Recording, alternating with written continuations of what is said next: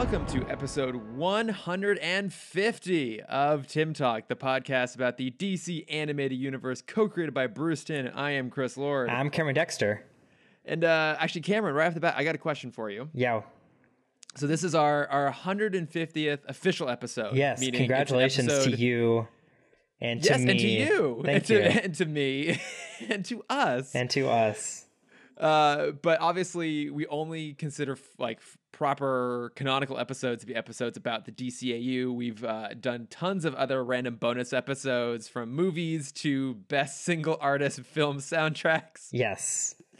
Probably my favorite of the most obscure uh, specials we've done. But I had a question for you. What do you think is our actual episode count? Oh, uh 197. You know what? You're pretty damn close. This marks 193 Oh, ah, dang. total number of episodes we've done. But that that is really close. You are paying more attention than I gave you credit for. so, and I think amongst that we've only had I want to say two lost episodes, right? Like one we had to re-record, and then we we our first attempt to do remote recording we didn't publish. But other oh, than Oh, that, that's right. yeah. yeah, that's a pretty good streak. Yeah, and, and on top of that, we've also only missed like two weeks. um, maybe, I think uh, it's, three or I think four it's weeks. more now at this point. Yeah, I think it's probably closer to like four or five. But hey, you know what? Who's counting other than us right now? Yes. in this very exact segment. Uh, For, but for we, three years worth of doing this, we're doing pretty yeah, good. three, uh, closing in on four actually at this point point now. Four in August. Um, yeah, but by the time we are like in person once again, we'll probably be at four years. yeah. So, Yeah, that's true. uh, but you know, so we're gonna do uh, rather fortuitous timing that uh, for our 150th episode we're covering the big league, so the Static Shock Justice League. Oh no, sorry, the League of Their Own. Yes, we we did. I get my uh, for, for anyone who is being a stickler on the episode guide. Uh, probably just Watchtower. We are shifting around one episode, um, because there's one pesky episode right between where we ended and and these two episodes. We're just going to kind of push to Yeah. next week. Uh, But the, these would were per your suggestion great episodes to do for 150 because you know it's it's a big episode. Yeah. Static meets most of the Justice League, and these were some pretty solid episodes. So we're we're gonna do that. We're gonna do kind of a, a little recap of our, our best and worst episodes. Uh, not of us as a podcast because I don't even remember those episodes. Mm-hmm. they're all the worst. they're all the worst. But of the the shows we've covered so far, uh, but first we want to talk a little bit about news. Um, unfortunately, there is a news topic that is inescapable for us this week because it has set DC comic fandom uh, alight. But before we get to that, you had a couple of little things you wanted to talk about. So Uh, I I did. I'll, I'll start on the most positive one for me, pending theater reopenings in the near future. Um, we got a tweet from Edgar Wright this week saying that my favorite film, one of my favorite films, Scott Pilgrim, is coming back into theaters for its 10th anniversary, which I'm ecstatic for. Uh, Scott Pilgrim was the first movie I saw like a special preview for. So we had like it, we were at like the Dallas premiere of it. Uh, and it was wonderful. It was the first movie I dressed up for. Uh, I dressed up as Brandon Routh's Todd Ingram. great choice. Yep. Uh, there was like a whole costume contest, and we all lost, my friend group and I, because we put in none of the effort. Uh, but yeah, that that's super exciting for me. Uh, this week, depending on when you're watching or listening to this, uh, HBO Max comes out in the next couple days. Ah, yes, this is true. Are you excited for anything coming out on this infinitely expanding platform of streaming networks? I I don't even know what's on there. I'm like looking through a list right now. I mean, uh, you had mentioned to me before the show that all of the uh, the Studio Ghibli films will be on there. and I haven't seen most of those. So I think for that alone, that might be a good way for me to catch up on a lot of them. But like, Uh, you know, I think one of the big ones is they announced Fresh Prince is going to be on there. Oh, a lot okay, of people are that's cool excited for that's that on one. Uh, Doctor Who, I don't know how much of Who, but Doctor Who is going to be on there. Okay, I've been meaning to to finish catching up on Who at some point. So maybe I'll come back around to that. I mean, Uh, your your favorite movie is going to be on there, Casablanca. I mean, I already have Casablanca. Yeah, but now you can watch it easier and pay a little bit more for like it. like uh, for me at the end of the day like whatever warner brothers can offer that i'm actually going to want to like watch a lot of is going to be the stuff that's already up on dc universe so i think until the DC Universe stuff completely merges with HBO Max, I probably won't even end up getting HBO Max. That's fair. Yeah, because I mean, even the the new content, some of it I'm excited for. Like the new Looney Tunes seems pretty fun. Uh, Anna Kendrick is getting her own show or movie. Oh my God, she has something on everything. She had that Quibi show too. Yeah, did we talk about Quibi? No, I don't want to talk about Quibi. Okay. we don't need to talk about. we Quibi. don't need to talk about. I'm I'm just happy that Katzenberg is failing again. But yeah, so that that comes out this week. Uh, I'm sure I'll watch something on there just to kind of see see what it's all about. Um, but the biggest news connected to HBO Yes. Max that we got this week to both of our I depressed states yeah, I have very mixed feelings on this. is uh, it was announced by multiple sources that 2021 HBO Max will be getting the Snyder Cut. Yes, the Snyder Cut of Justice League. It finally got released. Um, Are you are you so I I'm coming at, at this from a, a handful of directions. Are you more upset that the the like the trolls won the internet, like the Twitter the Twitter assholes won and they got what they wanted, or are you more upset that like I guess that that's really it. I'm just That's upset it. that, I- look, that they won. I- like I am I am curious to see this movie. I mean, I, I remember coming out of Justice League saying that it made Batman vs Superman look good by comparison because at least that was like semi cohesive. And everything I've heard about the director's cut of Batman vs Superman is that it, it is significantly better. And I think, look, I think when we ultimately watch it, which we will, of course, yeah. um, I think it's going to be pretty, as all Zack Snyder movies are. I think it is going to be more coherent than the Justice League we got, although that is not difficult to do because that movie is just complete mess. I don't think it's going to be like this this masterpiece that everyone is making it out to be. Um, and I think the that its existence creates more problems potentially than it solves I agree. like I and you and I have always not been super hot on this to begin with anyways and I think maybe part of it is too that the the release of Snyder Cut fan base is also heavily tied with the like really caustic toxic masculine part of the DC fan base. I'm not saying that they are exclusive to one another, but I think there's some pretty significant overlap between the two. And so the fact that that group, even if it's a, a section of that group, is now feel like vindicated is bad. I also don't think anyone's going to learn any lessons that's going to make studio and creative behavior going forward any different. I don't think Warner Brothers Studio is going to look at this and go like, "Oh, well, hey, like maybe we should just let our creatives have a little more free reign and we should interfere less." I don't think they're going to learn that lesson because that they didn't that's not the lesson they're learning here. The lesson they learned here is like, "Oh, we had a version of the movie that didn't make money. We found a new way to make money off of it. Let's go ahead and do it." That that's my fear. Is the studios are now going to see this as an opportunity to milk movies more. We're going to have multiple. Ver- we're gonna we're gonna get a Blade Runner situation. Where We're Yeah, gonna have the studio version, the director version, the theatrical version, the like extended version, the deleted scenes version, the And like I- the made for TV version. And I, that to me that I have no interest in that. I mean, it, it's it's sort of similar to like what's now happened with the Star Wars trilogy, the original trilogy, where it's just like, oh, which version is it? Is it the original version? Is it the, like the slightly enhanced version from the early '90s? Yeah, is it the, the special the editions? 2000 CGI version. Yeah, is it the Blu-ray versions? Is it now even the new fucking Maclunkey versions that are on Disney Plus? Like, I, I, you get into that sort of territory of like, oh, if there's demand for these different cuts, then we can kind of get away with like having multiple releases. That is, I think, a potentially dangerous thing. uh, Just in terms of like that not being good for audiences. Um, But at the like, same time, I feel like this could turn into some kind of new and improved Disney Vault situation how so? where you have just kind of the because Disney Vault is all about these like repeated um repeated releases Mm-hmm. where you have kind of the fan base coming back over and over and over again and it's obviously worked. It's worked since the 80s. It's still working. Like Disney is still putting out their same movies in updated platforms. Yeah. Uh, like we just got the like I think they just started the 4K versions of their vaulted movies. Jesus. Um and so like I can definitely see Warner Brothers kind of treating it the same way as like oh we have a new version of the movie because we added in a scene um or even going back to like cuz I feel like it's not going to stop it if if it's bad it might stop at Snyder.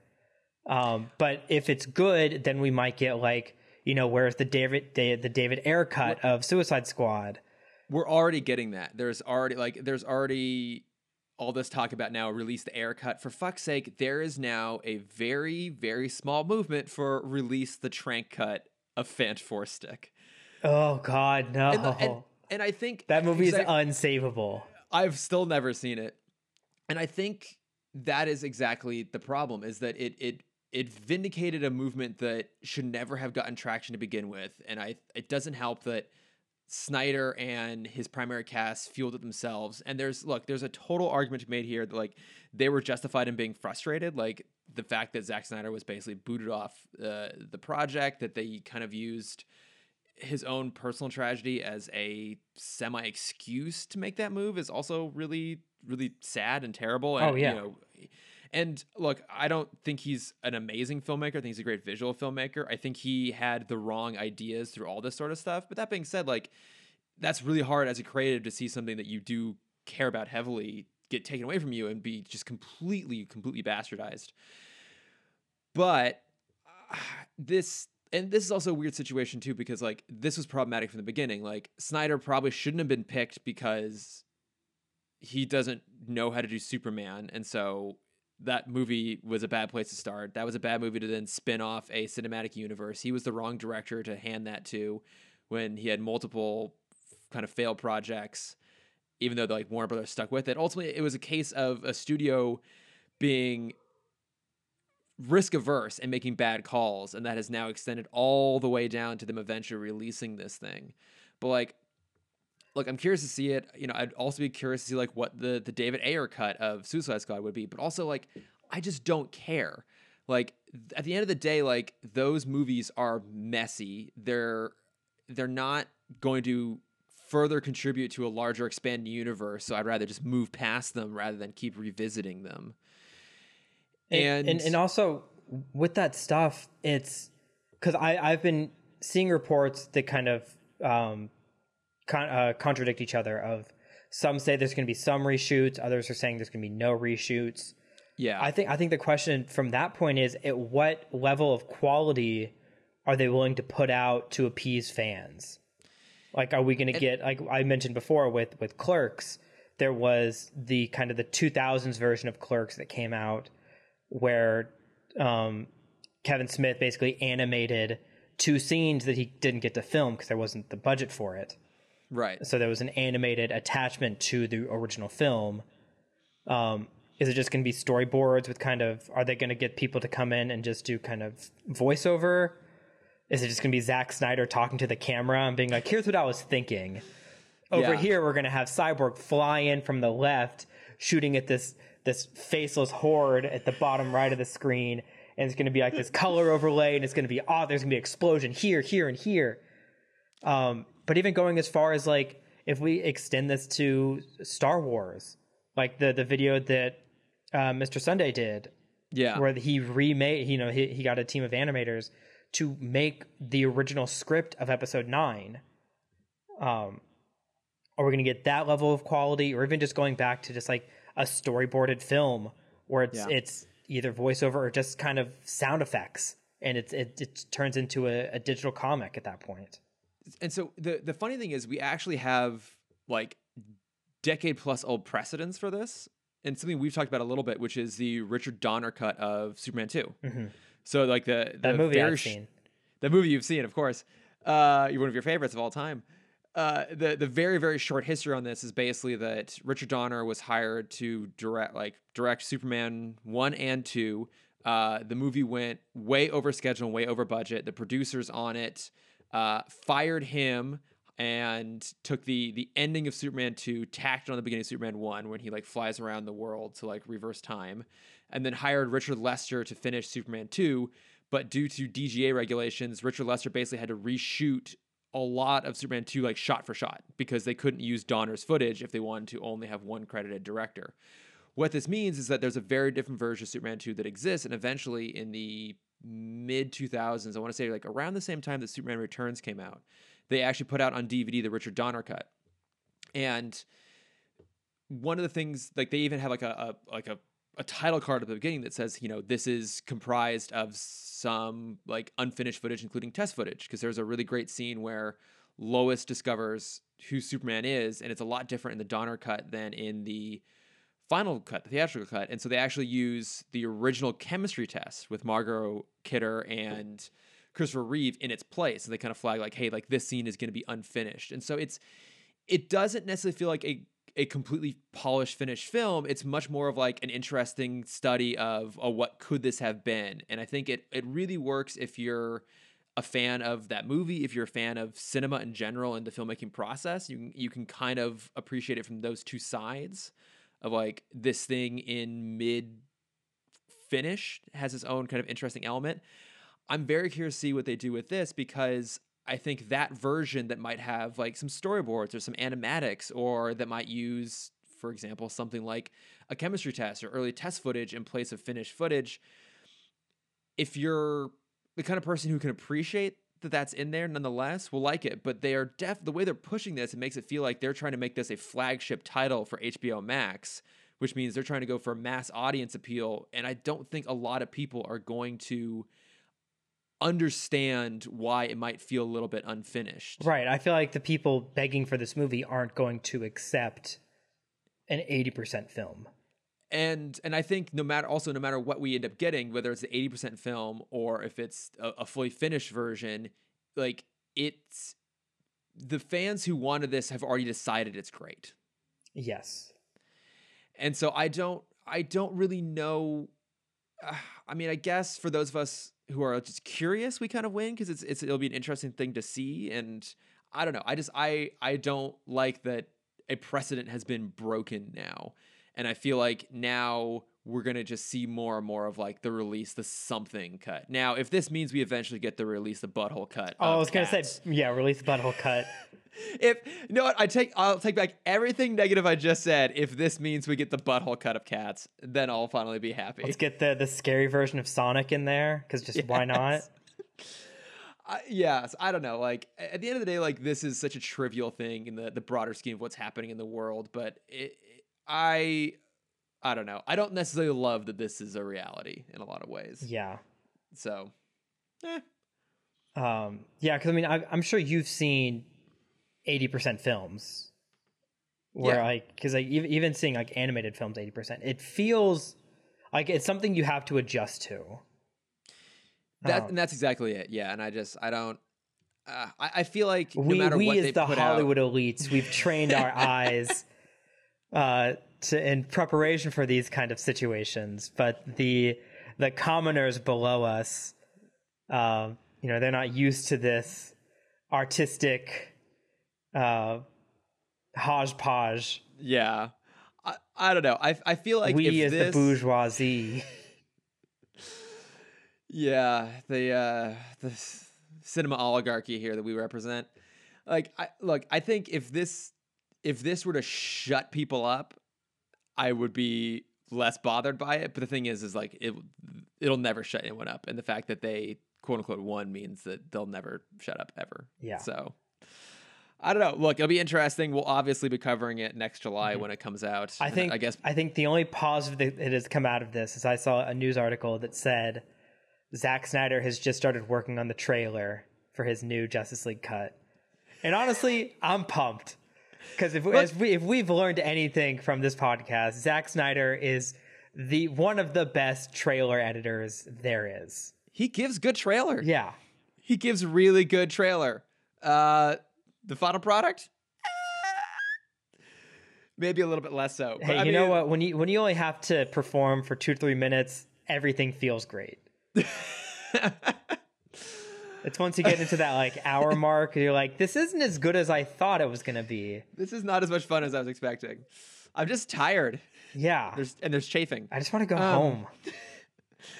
Yeah, I mean, look, if, if anything, all this is going to do is means it's going to force us to finally start doing some of the live action movies, which we've been talking about, because I feel like the only way to really go in and watch the, the Snyder Cut of Justice League is to uh, treat it like a proper trilogy and do a revisit of Man of Steel to watch oh, the God, to watch the BVS Ultimate Cut and then to, to watch this. So uh, get ready, Cameron. This might be even more taxing on our patience than the Zeta years, but we'll we'll do it. Oh God, yeah. All right.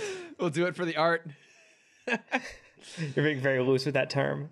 Yeah, very loose. All right, sh- well, shall we move on? Because I, I feel like I don't want to keep talking about the Snyder Cut.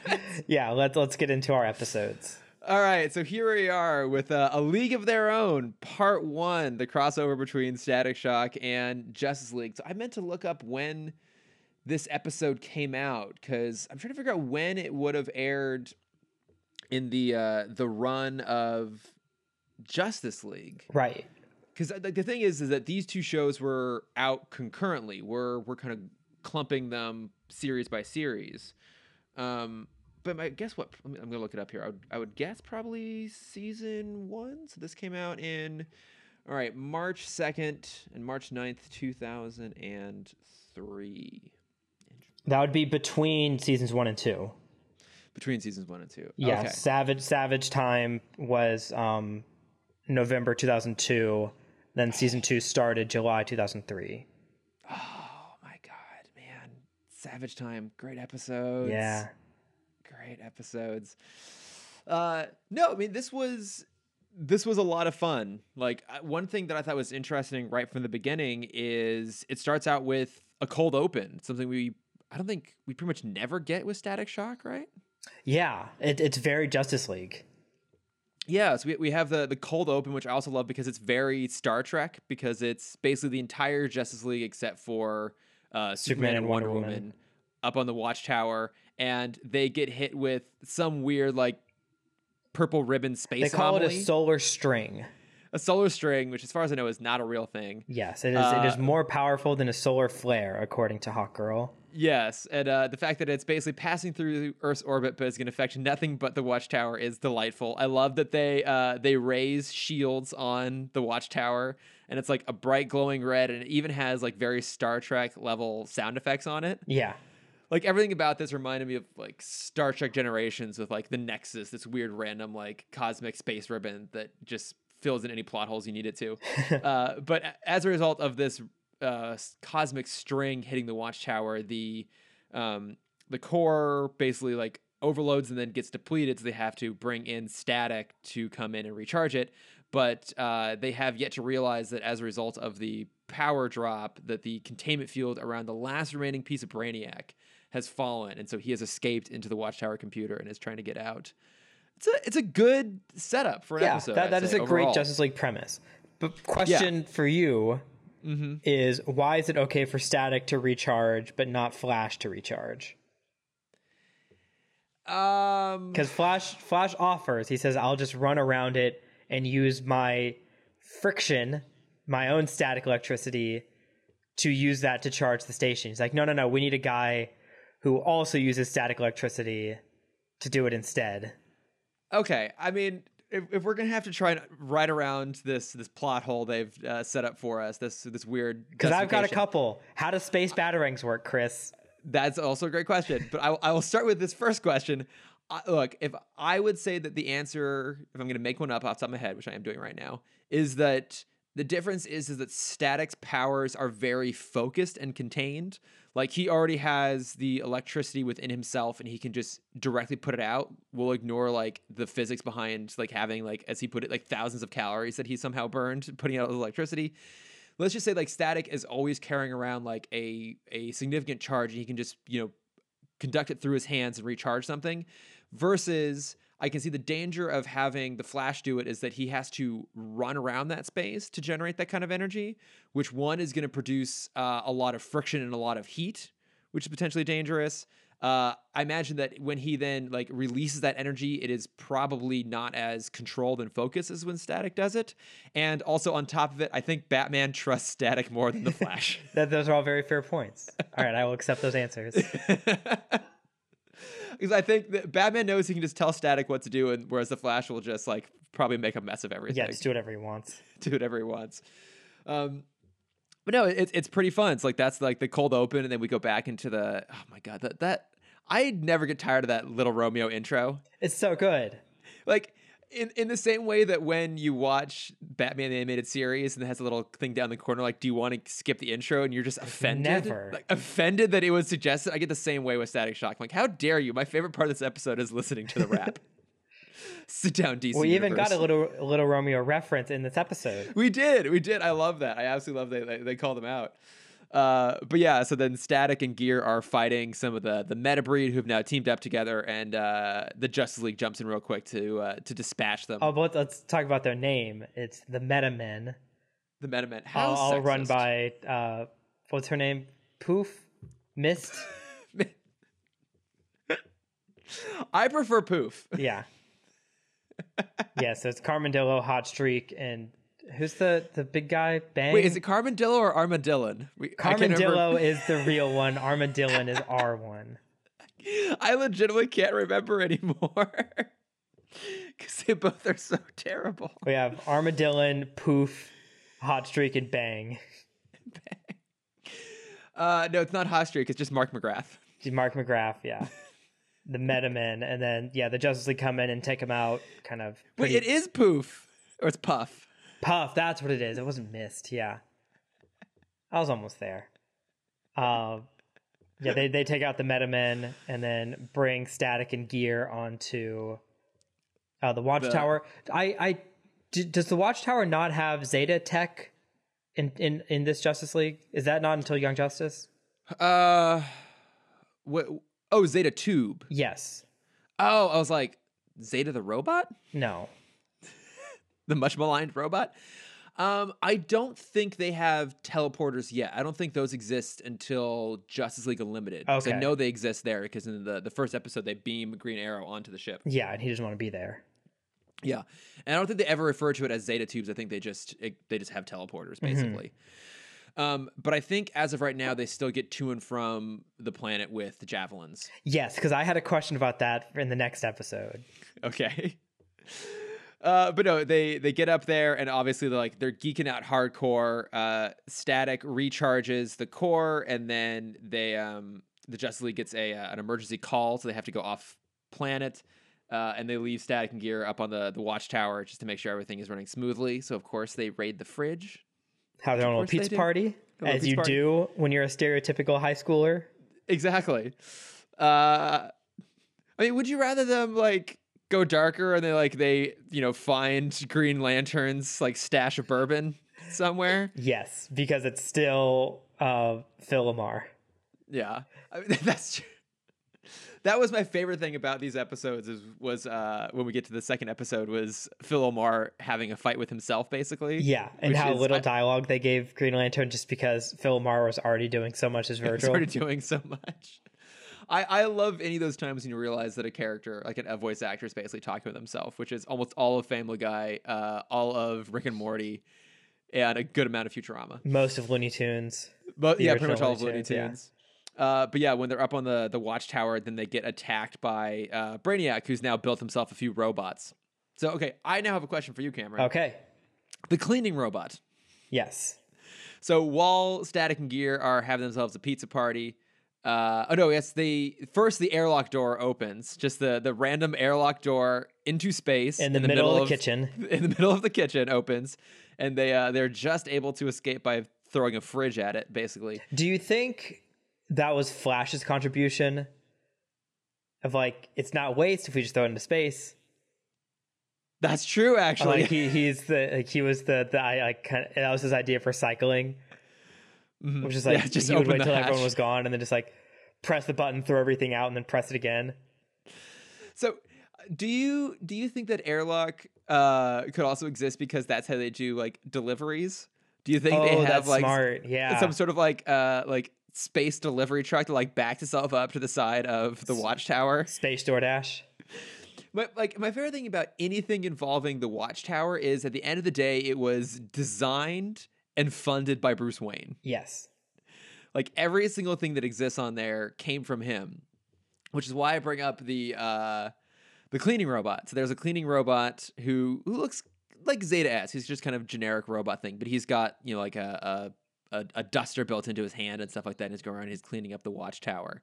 And then after Brainiac takes over, he commands the cleaning robot to attack. And so the cleaning robot retracts his, his dusting glove and puts out a spinning saw blade. Now, was that a built in feature or did Brainiac create that robot and send it out there to try and kill them in a sneaky manner? I so okay, did, so it can did go Bruce either Wayne way. build that ro- did Bruce Wayne build that robot with a saw built into it? It can go either way. I, I do like the idea of it being Brainiac and he has all this knowledge of how to take out other life forms. And so mm-hmm. the duster was his like it's like, oh, maybe this is like a gas this like, maybe it's like a gaseous being. Maybe they have really bad allergies.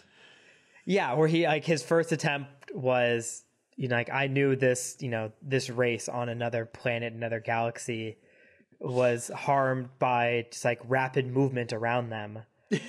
and so I'm going to get a duster because that's the only thing on board and dust them to death. He's But like, oh, this plan isn't going to work. These are solid beings. We'll go with plan B, a giant saw blade. Giant saw blade. Uh, so I, I love that's his first attempt to kill them. and When that fails, he sends like a, a giant robot after him. It's a pretty cool looking robot. they say a shack sized robot. I love they call it a shack sized robot. Um, and eventually they they defeat that too. But then Gear uses his uh, his backpack and his dial up communicator. I love that. There's a lot of dial up sounds in these episodes. Oh, yeah. to bring back the uh, uh, the Justice League, and then they realize they now have to uh, drain the core, but they have to get back inside the Watchtower first, and then this is where it felt particularly silly to me. Like this is when it felt much more like a, a Static Shock episode than a Justice League episode, which is they all get inside spacesuits to go attack the outside of the thing. Batman, his spacesuit has room for his ears to come outside of the helmet. Yes. How does that work? because he designed it that way. this is his design. like do you don't you think that maybe he would just build a suit that then had room inside the helmet for the ears Nope. or that maybe he would just like take off his mask He would never take off his mask. and put it on i i what i was disappointed though is that it didn't also have room for his cape to come out as well Oh, there you you know there's a button. Because it's it's a cape, but it also it's gonna work as like a like a like a wingsuit. yes And so it's when he's like crashing down into Earth, he has a button that he presses that extends the cape out from the back. and can use it to kind of like guide himself down down softly to Earth. It, yeah, it's just kind of silly. It's just like you know the the watchtower's like firing cannons at them. Hawkgirl's like knocking them back with her her mace. And, and to your point, does yeah doesn't Batman throw batarangs? In Batman, yeah. Batman has space batarangs that are also like extra explosive. yeah. It- it- they're their complete disregard for physics. But also, hold on, hold on. I just realized this. There's still a giant open hole where the airlock is. They never closed the door. Uh, maybe Brainiac closed it afterwards. Maybe. Maybe. I'm like, there's there's there's already an opening. I one thing I, I did like is that when Martian Manhunter goes to phase into the watchtower, he clearly like phases out of his spacesuit and into the building. which Yes, I it's don't it's- it's a- understand that. It, it's it's a little detail, but I mean, I guess like it's probably one of those things where if he's he can probably be intangible in an environment like space for a brief period of time. But can't he breathe in space? He doesn't need a spacesuit, does he? Um, I don't remember with him. I So I think it's I, I think it's always him and GL that never wear spacesuits. I mean, I, I think some versions Superman just wears like an oxygen mask. Yeah. And other versions like he doesn't need to to breathe at all. Uh, They're a little bit inconsistent on how they they handle him. So my my read on that is that Martian Manhunter can be intangible for like a brief period of time in something like space, and so like he has to like phase out of his suit through space for like a, a quick second, and then into the watchtower. Okay. It's a little detail, but uh, I, I liked that though. Um, but uh, I think my, my favorite part of this episode though is that ultimately they defeat Brainiac with Napster. I was I, I wrote they beat a virus with a virus. They downloaded LimeWire. Yeah, uh, Gear just downloads some song like a million billion times, which I think is more or less the exact phrase he uses, until the memory on the Watchtower gets overloaded and it pushes Brainiac out. yes. Which is like such a great high school answer. It is. Like, I like, really appreciate that. you know what? Like, it's it's a silly thing, but I actually like that that's how they did it because like it, it is grounded in a loose sense of how technology actually works, and that you're right. That is exactly what a high schooler would do to like solve that problem. Yeah. Uh, plus, it gives us a great line where uh, Brainiac says, "I will be back, and I will blah blah blah blah blah lay the funk down," and then he dies. It's like I don't know. It's it's all kind of silly, but it's fun though, It is. This is a very fun episode. and I I like too that I think They because re- they gave Flash the most dialogue of the Justice League members. That's always a good sign for a fun episode. Yeah, and and as they should, because like it is meant to be like a little more light, a little more fun. Um, you know, like Hawkgirl, GL, and Martian Manhunter are definitely more like the kind of like stoic, serious ones. And even like Batman, they let him be like a little bit playful. hmm Because I feel like even by the time they got to Justice League, he he had kind of softened up a little bit, or he has he has more moments of levity, maybe there than he did elsewhere. Uh, plus, you know, he has a soft spot for Static. Right. Like he likes this kid, he respects him, he trusts him. Some, Um, as you said, probably more than Flash. I, obviously more than the Flash, for, for good reason. Yeah. But I don't know it's it's a it's a fun dynamic, and I like that this is really a a two parter of two distinct parts. Mhm. Like the the story for this episode really does wrap up. Like they seemingly defeat Brainiac at the end, and it's only the very very end of the episode they realize that he escaped through backpack and he attacks Richie, and then you know part two takes a really different storyline. I liked that. I liked that it it had a sense of finality to it, but also like an ongoing story, hmm and especially that this was broken up over like with a week in between when it originally aired. And I'm, I'm pretty sure I watched this when it originally aired. Like it's like oh cool, like you feel like it's it's heading towards like a nice conclusion, and like at the very last minute, like what? No, there's a cliffhanger, you bastards. Plus, then there's more Justice League. Exactly. Uh, I'm trying to think. I, I I don't think I have any more notes on this episode. I, I, also I, I like that they uh they took the picture too. That they were like, okay, I, fine, I we, loved they took the picture. That made me We very can ta- happy. we can take one picture. Yeah. Like you know, Richie just he just can't believe this is actually happening. Like I think that's one of the best things about this is like Richie feels like he's authentically really nerding out here. Yeah. I I would have loved like if each of the Justice League members would have messed it up in their own way. Oh, Uh, instead of just the Flash doing the the the ears. Oh yeah, if like I, I think it would have been it would have put kind of put them in a more negative light, but Flash like make intentionally makes himself blurry. Mhm. Uh GL kind of like puts a shine over him so he's super out of not out of focus, like super uh whited out. Mhm. Uh like messes up the white balance. Batman just disappears. Right, he just drops a smoke bomb. yeah. Uh Manhunter just phases out of the picture. Yeah. Oh man, Uh, so it's, so in the end, it just looks like it's it's just Richie and Static, just like hey, it's just the two of them. and, Yeah. Like it looks like they just took it at like a like a carnival. Yeah. like on a in front of a green screen to fake it. But it, it's like one of those fun things that exists in these sort of worlds where like it's a photo that they'll never be able to show anyone ever, hmm but they just like want to have it for their own, just like keepsake, right, because they can put it up in their uh, in their uh, gas station hideout. exactly. I don't know. It's it's a lot of fun though. I I really uh I really quite enjoyed this. But um yeah, do you want to move on to a League of Their Own part two? I do because I have a big question Part for two? you in, in this, Okay. in this one. All right, Uh, bring two, it two big two big questions. Okay. Uh, so it starts off with Richie being taken taken over by Brainiac, um, and then the Justice League realizes that Brainiac is still alive, Mhm. um, and so they send or Flash um, offers himself to go and find Richie, and he's like, "Oh wait, but I don't know what this kid looks like." Oh yeah. Um, isn't he a like forensic scientist? Uh, Yes, He works with Uh, detectives. he yeah well so yeah i mean he's yes he's he's a forensic scientist but i guess like he doesn't do the actual like manhunting element does he he just does all like the science work in the I guess that's true. yeah I, I would just expect him because I, I think this joke is done better in the Justice League episode where him and Lex Luthor switch places. oh that's a good one. Mm-hmm. It's yeah. like I have no idea who this is. Um, it's such a great moment. and and we we've also made the joke, and I I would have loved for Batman to make the same joke, where like Richie doesn't really have a mask; he just has like the the green tint over his face, yeah. And I would have loved for Batman just to, like flick him a piece of of green glass and just like hold this up to some kids, and you'll find him. He's like he's not hiding anything. Yeah, he's basically hiding in plain sight. Well, like I, I do think it's interesting that that's how Batman tells him to go track down Richie because uh, Batman obviously knows who Richie is. He knows Virgil's secret identity. He's going to know who Richie is.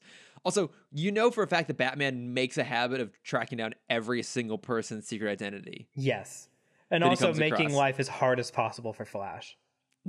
that's probably actually that's probably why he did this. He could have just given him a name. It's like his name is Richie Foley. He goes to Dakota High School. Here's where he hangs out. He's like, no, I'm gonna make you work for this. Yeah. I feel like Batman just sends Flash on annoying errands just to get him out of the watchtower. Oh, for a little constantly.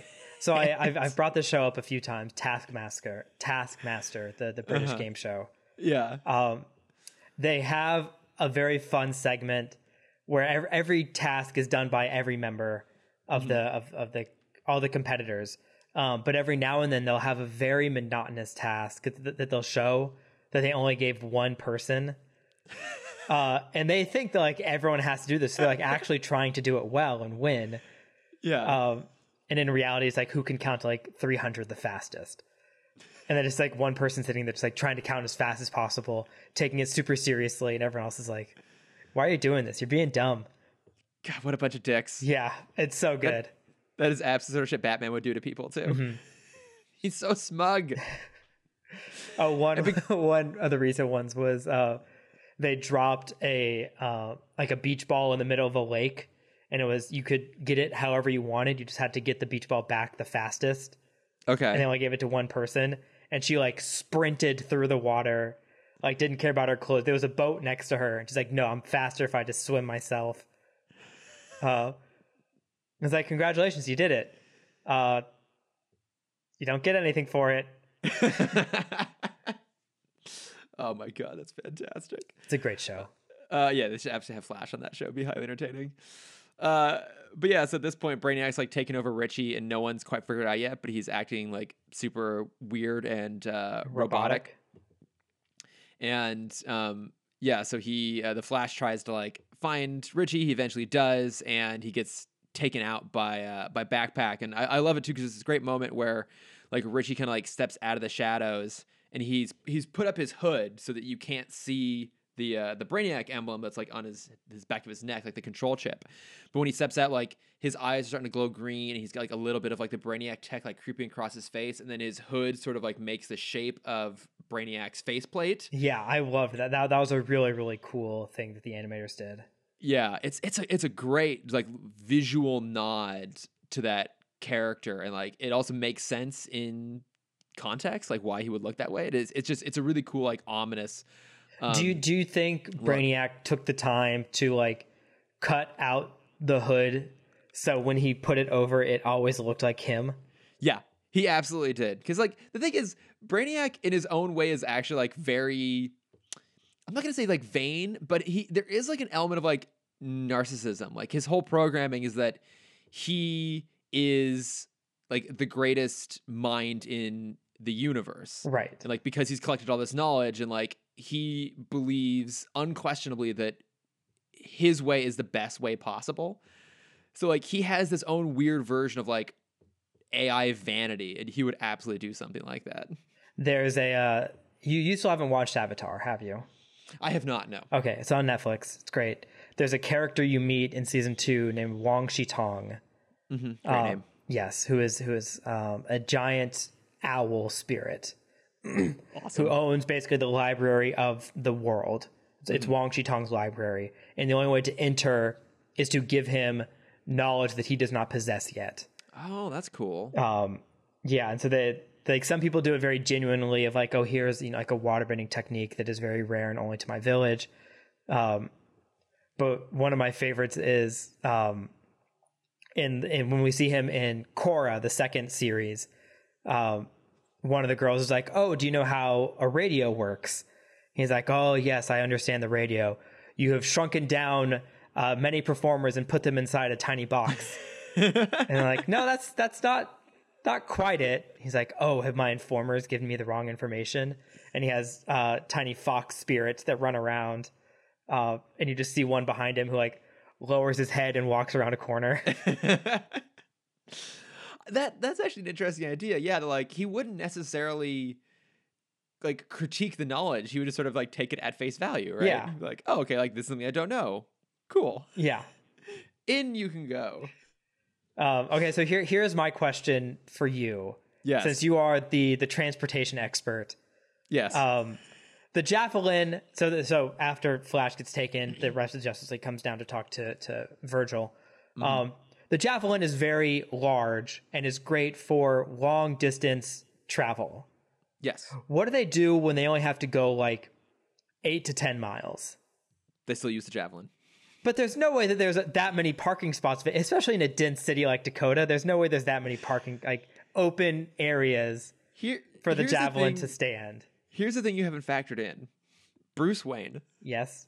Bruce Wayne is this sort of like insane compulsive person that would design a ship and then when he realized that it wasn't ideal to land in certain areas, he would like buy up all the municipalities and rebuild the city until that every major city in the world had a really good parking spot for his javelin. Okay, so so now my question is, what is the distance? Do you think they ever fight, especially Batman, because he has no way of like getting around at a quick speed? Yeah. Do you think they fight over like we could take the javelin, but it's only like four miles away? Like Batman, we, can you just like hold on to Superman? He's like, no, we have to take the javelin. He's like, but I mean, just like for the for the environment, like it's so Yeah. much easier for us to just like fly and walk. We don't need Yeah. the javelin.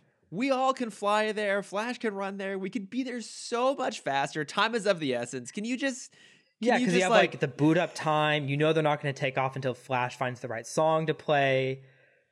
Um, and then So- him and him and GL are going to fight over what song to play. Because you're you're right. Like uh, sometimes, if I recall in like Justice League, maybe like GL will put like Batman or maybe like the Flash, something like that, in like the bubble, and like they'll float off together.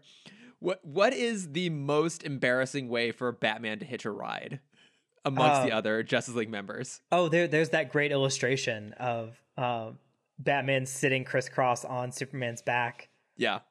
I was like, don't tell anyone about this. I I would say that is like number two. I think the most embarrassing would be getting a piggyback ride from the Flash. I was about to say piggyback ride. Yes.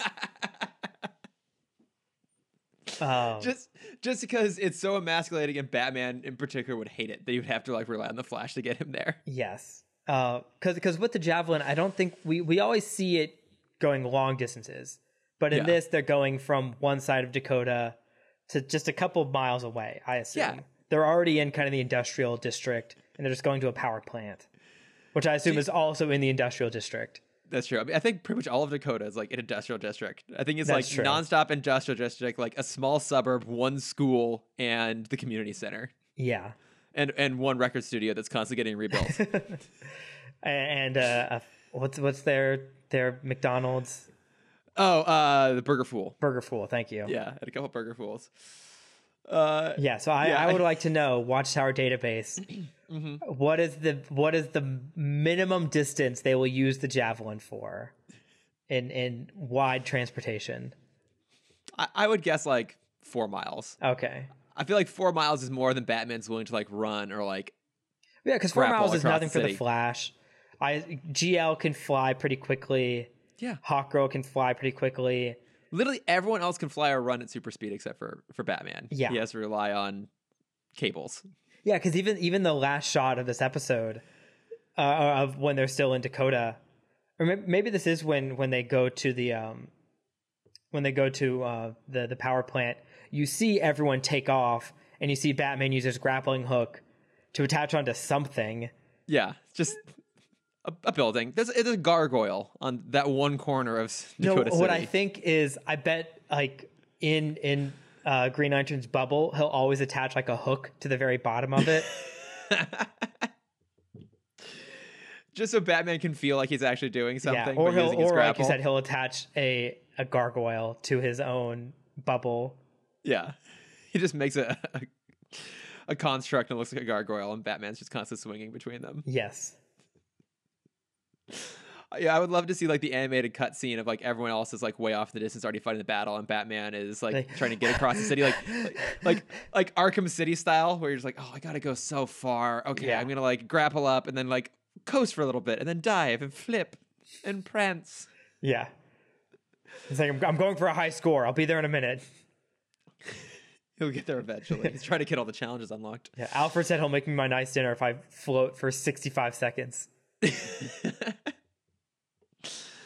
Alfred's just incentivizing him Yeah. like a puppy. Pavlov's dog. Uh, but yeah, so they, they come to realize like Brainiac has taken over Richie and he's basically going to do like the normal Brainiac plan. He's built himself like a, a giant Brainiac skull ship and he's going to go around and uh, digitize the entire Earth and um, absorb its knowledge. Um, or as uh, Static puts it, he's going to rip and burn the Earth. Yeah. So that was pretty great. Um, but of course, like Brainiac is able to put control chips on all members of the Justice Leagues, and Static is immune because his just natural energy field like deactivates them, and so then he has to go and fight all the Justice League members one by one. And that, like that's a pretty, it's a pretty good sequence actually of him like going each individual. Oh, one. yeah, that was it was very fun. It was it was probably one of my favorite static sequences we've had so far.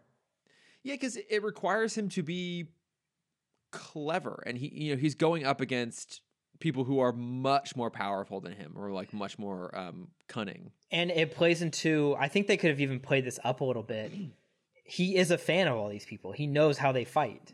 Yeah, And so I No, think absolutely. when He he because he's met them. Batman before, I think it would have been funny for him to kind of fanboy similar to Richie, of like, oh Hawk Girl, like, you know, like like even like ask a question in the first part, which is answered in the second. He's like, I know you're like really good at flying, but like how like when you have these wide wings, how quick can you like turn around and kind of this stuff.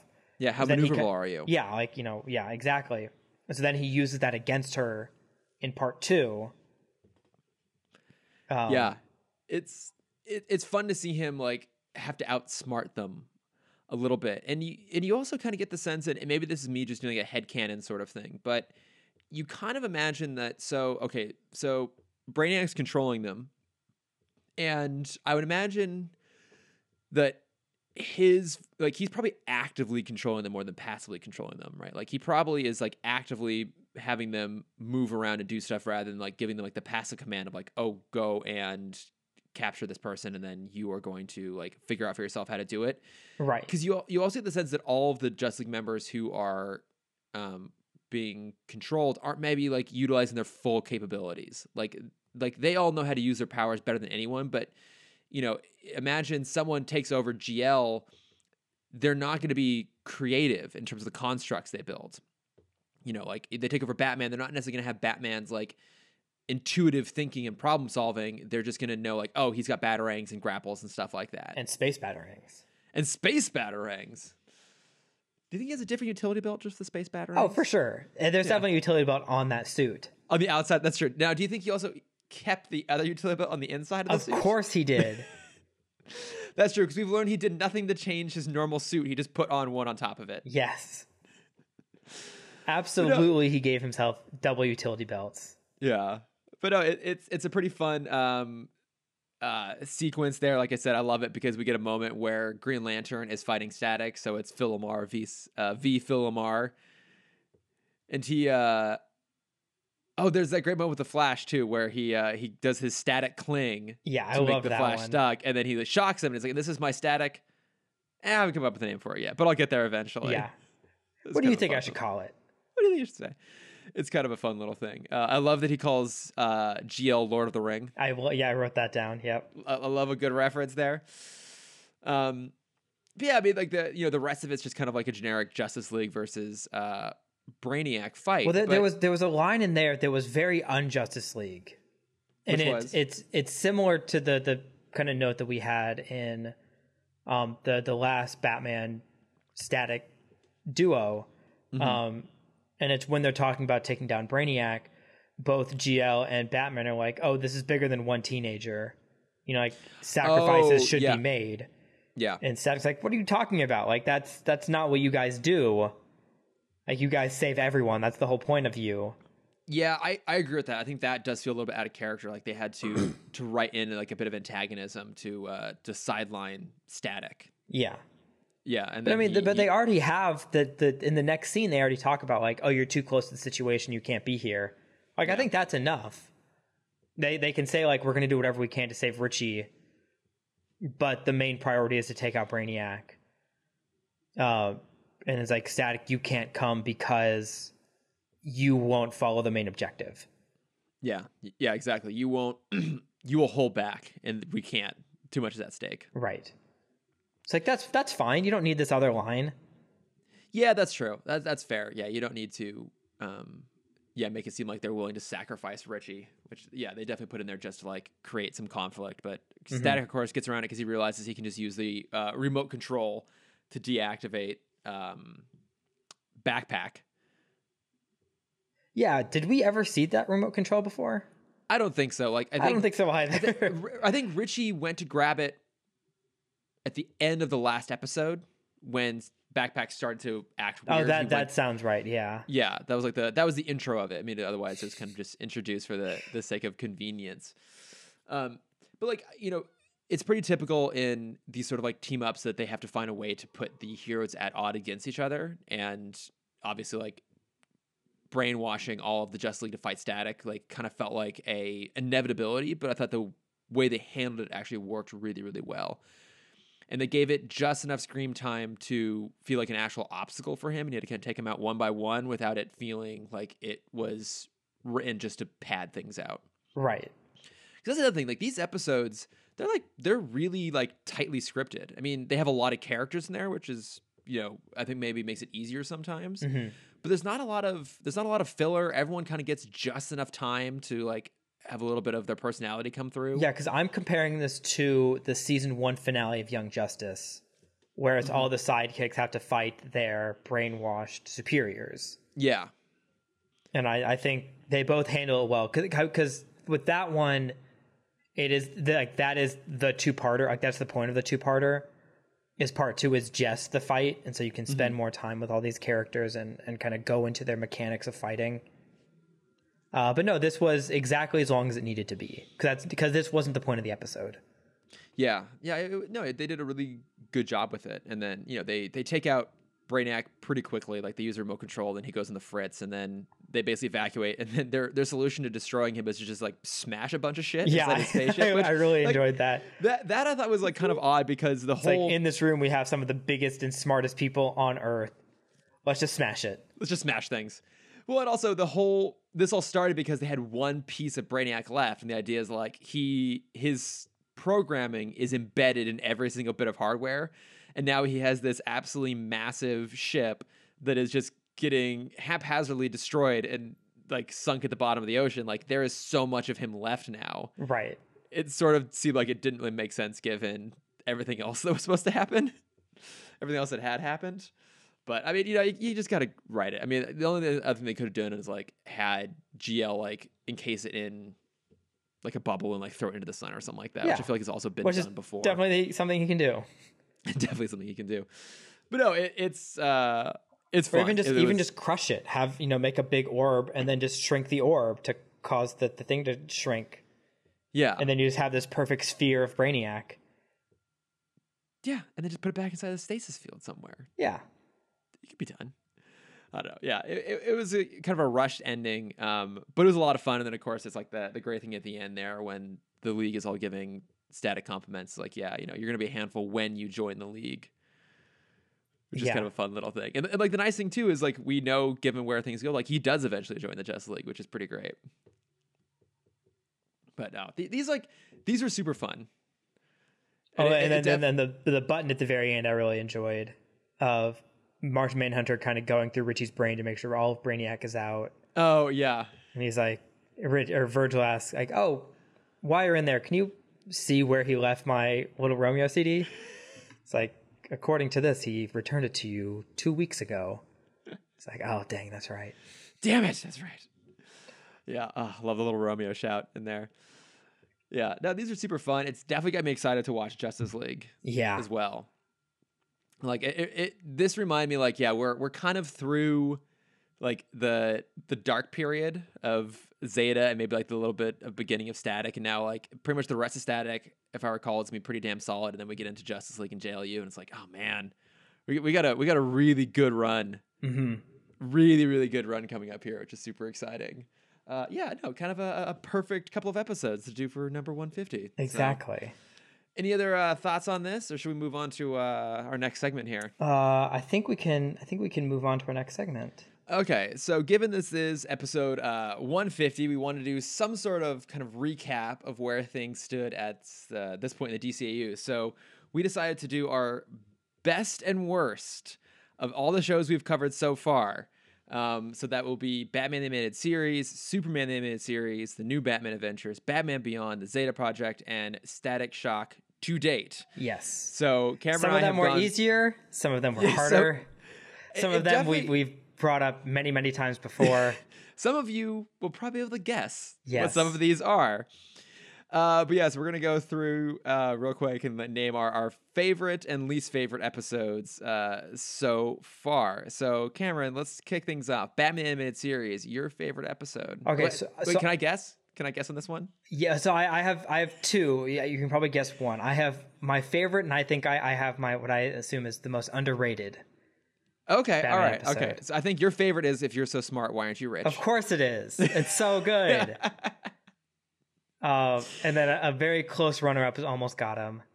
Ah, almost got him is fantastic. Uh, but then I think for me the most underrated episode, which I realize I think would have been a more fun prompt, is uh is read my lips. I really really love the the the first ventriloquist episode. Oh, yeah. Actually, you know what? That would be a fun segment to revisit at some point. Is Yeah. the, the most underrated episode? That's a good criteria to go by. I was Uh, most underrated doing- episode and most underrated villain, I would say. Yeah. Uh, I almost suggest we do guilty pleasure as well. Which would be a fun one to do at some point, but I, I didn't want the segment to go too long. Um, but I already know what my guilty pleasure is across the entire the entire DCAU. What? So it's Monkey Fun, the one with Titano. Oh, guess what's my least favorite episode of Superman? I had the, I so I kind of went through and like made a list of like potentials. Uh, Monkey Fun is absolutely on there for Superman. It's not my favorite, but I almost picked it. Um, all right, so my uh, favorite of Batman animated series was Robin's Reckoning, the two-parter. Yep. I guess it's it's kind of a cheat because it's a two-part episode, but I think for me like that has like really high emotional stakes. Um, like the animation's great on it, the music's great on it, like everything's really really uh, great about it. Also, caveat we decided going into the segment that we would not include crossovers. yes, because that is not it- fair. It seemed a bit of a cheat to say the best episode of Superman the animated series was World's was Finest. the one with Batman. with the one with Batman or Nighttime, the other one with Batman, which are both great episodes, but it's not necessarily the Superman episode. So, uh, yeah, I also considered uh, Beware the Gray Ghost for best of. I I also was looking into that one. That was that was a hard one to pick. Yeah, what is your? one of my- I assume I know your least favorite episode, but there's kind Uh, of three to pick from for you. Okay, what do, what do you think is my least favorite P-Toss? You either wrote Terrible Trio, The Forgotten, or Sewer King. Okay, they were all on my potential list. Oh, Mo- Moon of the Wolf. Moon of the Wolf. Yeah. I so I had uh, my short list of potential bad episodes. Of worst one was uh, the Underdwellers, which Yep, of course is Sewer the Sewer King. King. which I couldn't include because we love to shit on it so much that it, it has like a special place in my heart. Terrible Trio. Uh, the Oh, Terrible no, Trio was on there, uh, but yeah. I remember they had that one really gorgeous shot of the Batwing coming up over the the crest, and I was like, okay, it had one positive thing. Um, I had the Worry Men. I don't know if you remember that one, but it was like the little, it was the Mad Hatter episode, Little Totems. I don't remember that one. it's pretty forgettable, but it's Mad Hatter, so I, I Okay. consider it. And also Prophecy of Doom, which was just insane. The one that was like all set up at the Griffith Observatory with like the the Nostradamus like prophecy guy. He kind of had like almost Ra's al Ghul style facial hair. Yes. Yeah, I, I remember reading bad. that and just thinking that was a Ra's al Ghul episode. Yeah, pretty bad. But no, I had to go for Moon of the Wolf, which I think is just like unforgivably stupid. Yeah. Uh, what about you? Uh, I I was I was tied between I the Forgotten which is where he loses his memory. Yes, that was on my short list as well. Uh, and then just because I don't remember enjoying it very much, I put Lock Up as just like throws Oh, throw okay. a wrench in there. Interesting. Okay, yeah, that's Right, it's, 'cause I- yeah, it's I- kind of forgettable. I don't remember any saying ma- many positive things about that episode. Yeah, I feel like it was an interesting idea they didn't really know what to do with. Yeah. Yeah. Okay. Fa- fair call. Fair call on that. um, all right. What do you have for Superman as your uh, your favorite episode so far? Um. So I I was stuck between 3 Mm-hmm. Most of these I'm stuck between three of my top. Yeah. um kind of breaking the rule but not breaking the rule because it's not a crossover technically Uh-huh. is uh the flash episode the Is one of your favorites? yeah i love the flash episode Hmm. Uh i have that one i have I'll mixius that. pit licked is mine. is yeah that one is so good Mixius Pixelated was the one I chose. yeah I, I Uh, think that is a kind of unique episode in all the DCAU, and that it is the most cartoony, the most weird and outlandish, but it actually lands. and it's the least actiony Yeah, and it, it shows that Superman is more than just brute strength. hmm That he's actually really, really clever. Um, plus, Gilbert Gottfried is it's so good. the perfect casting for that. uh and then my last one is is the main man two-parter Oh, the main man is really good. love me some lobo Yeah. Uh, I also had on there, of course, Monkey Fun, aforementioned. yep Uh, that is on then, uh, uh, the other list Uh, Fun and Games, which was the first episode with Toyman, which was pretty good. oh yeah And then uh, Legacy, so the the series finale when Superman is taken over by Darkseid. Mhm. Um, I think those are some pretty good episodes. But yeah, I mean, wait, so what was your number one? What- I'll, I'll say Mixie Pickle Mixius Okay, yeah. pic, Pixelated. Mixie is pixelated. Yeah, I think that is uh, an amazing episode. Uh, and for worst, do you actually have Monkey I Fun as your worst? have Monkey Fun as You my worst. son of I a hate. Monkey Fun. I have that, the Promethean, uh, and Unity are my I three picked- worst. I picked Unity. I had I had the Promethean and Unity on there as well. Yeah. But how how dare you? I hated Monkey Fun. I love that episode. We get to see a softer side of Lois that we don't normally. Yes, but I don't care about this Lois. But that Lois, she's great. I'm I my first full Superman show was Smallville, so I'm always Team Lana. I can't, I just can't with you. I can't sanction your buffoonery. Lana's great. I mean, Lana's fine, but let's also be honest. In Smallville, that Lois is better than that Lana. I uh, I love that Lana, That like she's so generic. There's nothing interesting about her. but she's cute. Yeah, but so is Erica Durance, and Erica like, and that is the best Lois to date, hands down. She is. She is. She she's our Lois. Um, You with your for Lana new bullshit. Batman, new Batman, what do you have? I assume Uh, I know this one. Yeah, what do you think it is? Over the edge. It's over the edge. hmm Yeah. Yeah. I, I also consider Growing Pains, Old Wounds, and Mad Love, but for me, Over the Edge is just like uh, one of my all time favorite episodes of, of anything ever. I- I think it's it's it's absolutely perfect. My my other contender was Girls Night Out. Really, really love that one. I yeah, that was on my short list. I ended up cutting it out because I considered it a crossover episode. That's fair. I did forget that Batgirl's in it. yeah. Well, because I mean, well, Supergirl. Or sorry, not a Batgirl. Yeah, Bat- sorry, sorry. yeah. Supergirl's in it. Yeah. Yeah. Okay. It- here here's my question for you. Because you you watched all of New not New Mutants, um, X Men Evolution, right? I did. Who do you think does the better girl team up episode? When it's when it's this girls' night out, or when it's Jubilee and Shadowcat and Jean Oh. Grey, Boom, boom, and they all like dress up in like biker red girls? leather. Yeah. Uh this. This does it way, way, way better. Okay. I think they're both very very good. I like that episode. I love that show. hmm but I think uh Girls Night Out is like one of the best episodes. It's just because the the dynamic there between everyone is so much fun. Like the the Batgirl Supergirl dynamic is super fun, as is the Harley and Ivy. Throwing in Livewire is like kind of a wrench in that whole situation too. Makes it really entertaining. And Yeah. just I think all those characters have such great chemistry together and such great chemistry like in opposition to each other. Like it is it is one of the best. I And if we hadn't established our no crossover rule, I would have picked that one probably. But uh, and then for our worst, I'm sure we both have the same one because there's only one bad episode of New Batman Adventures. yeah, Critters. It is Critters. It is absolutely so sorry, Maddie, but Critters is awful. Critters is the worst thing that came out of New Batman.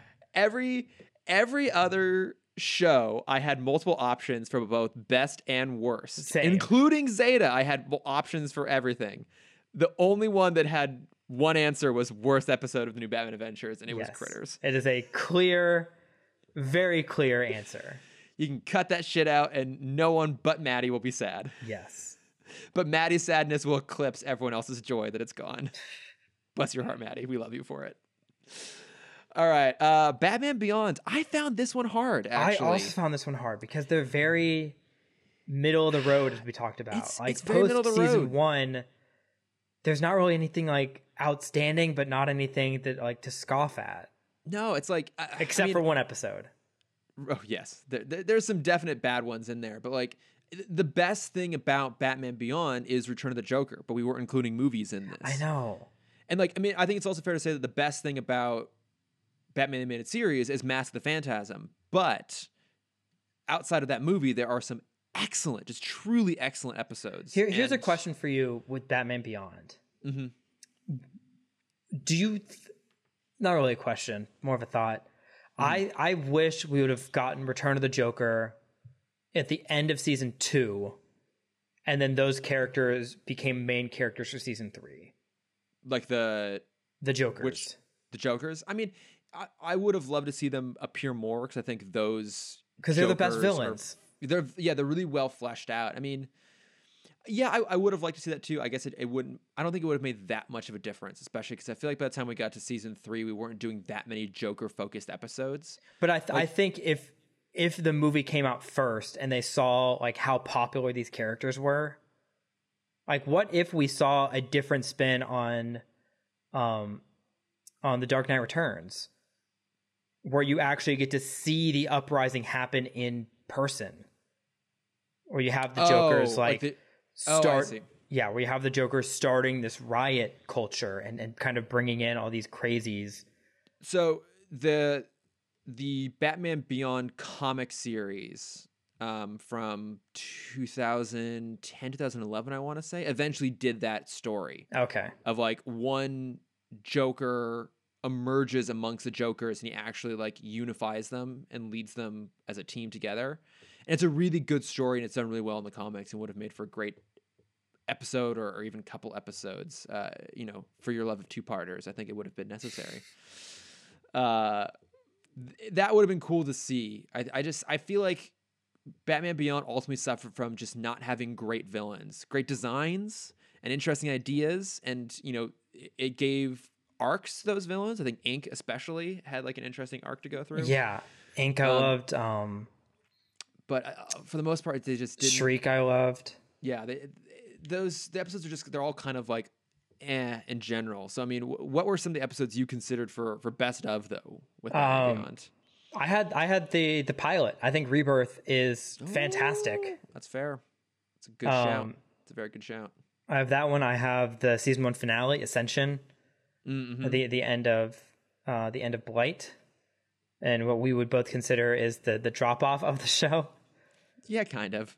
Uh, and then I have Eyewitness, where it's uh, Batman v Ah, um, oh, Batman v. Gordon That on is a who really good episode. yeah on, on who can solve the crime correctly. Oh, I, for, I actually forgot about that episode. It it made it through my my short list. So what what your top one would be Rebirth, the pilot?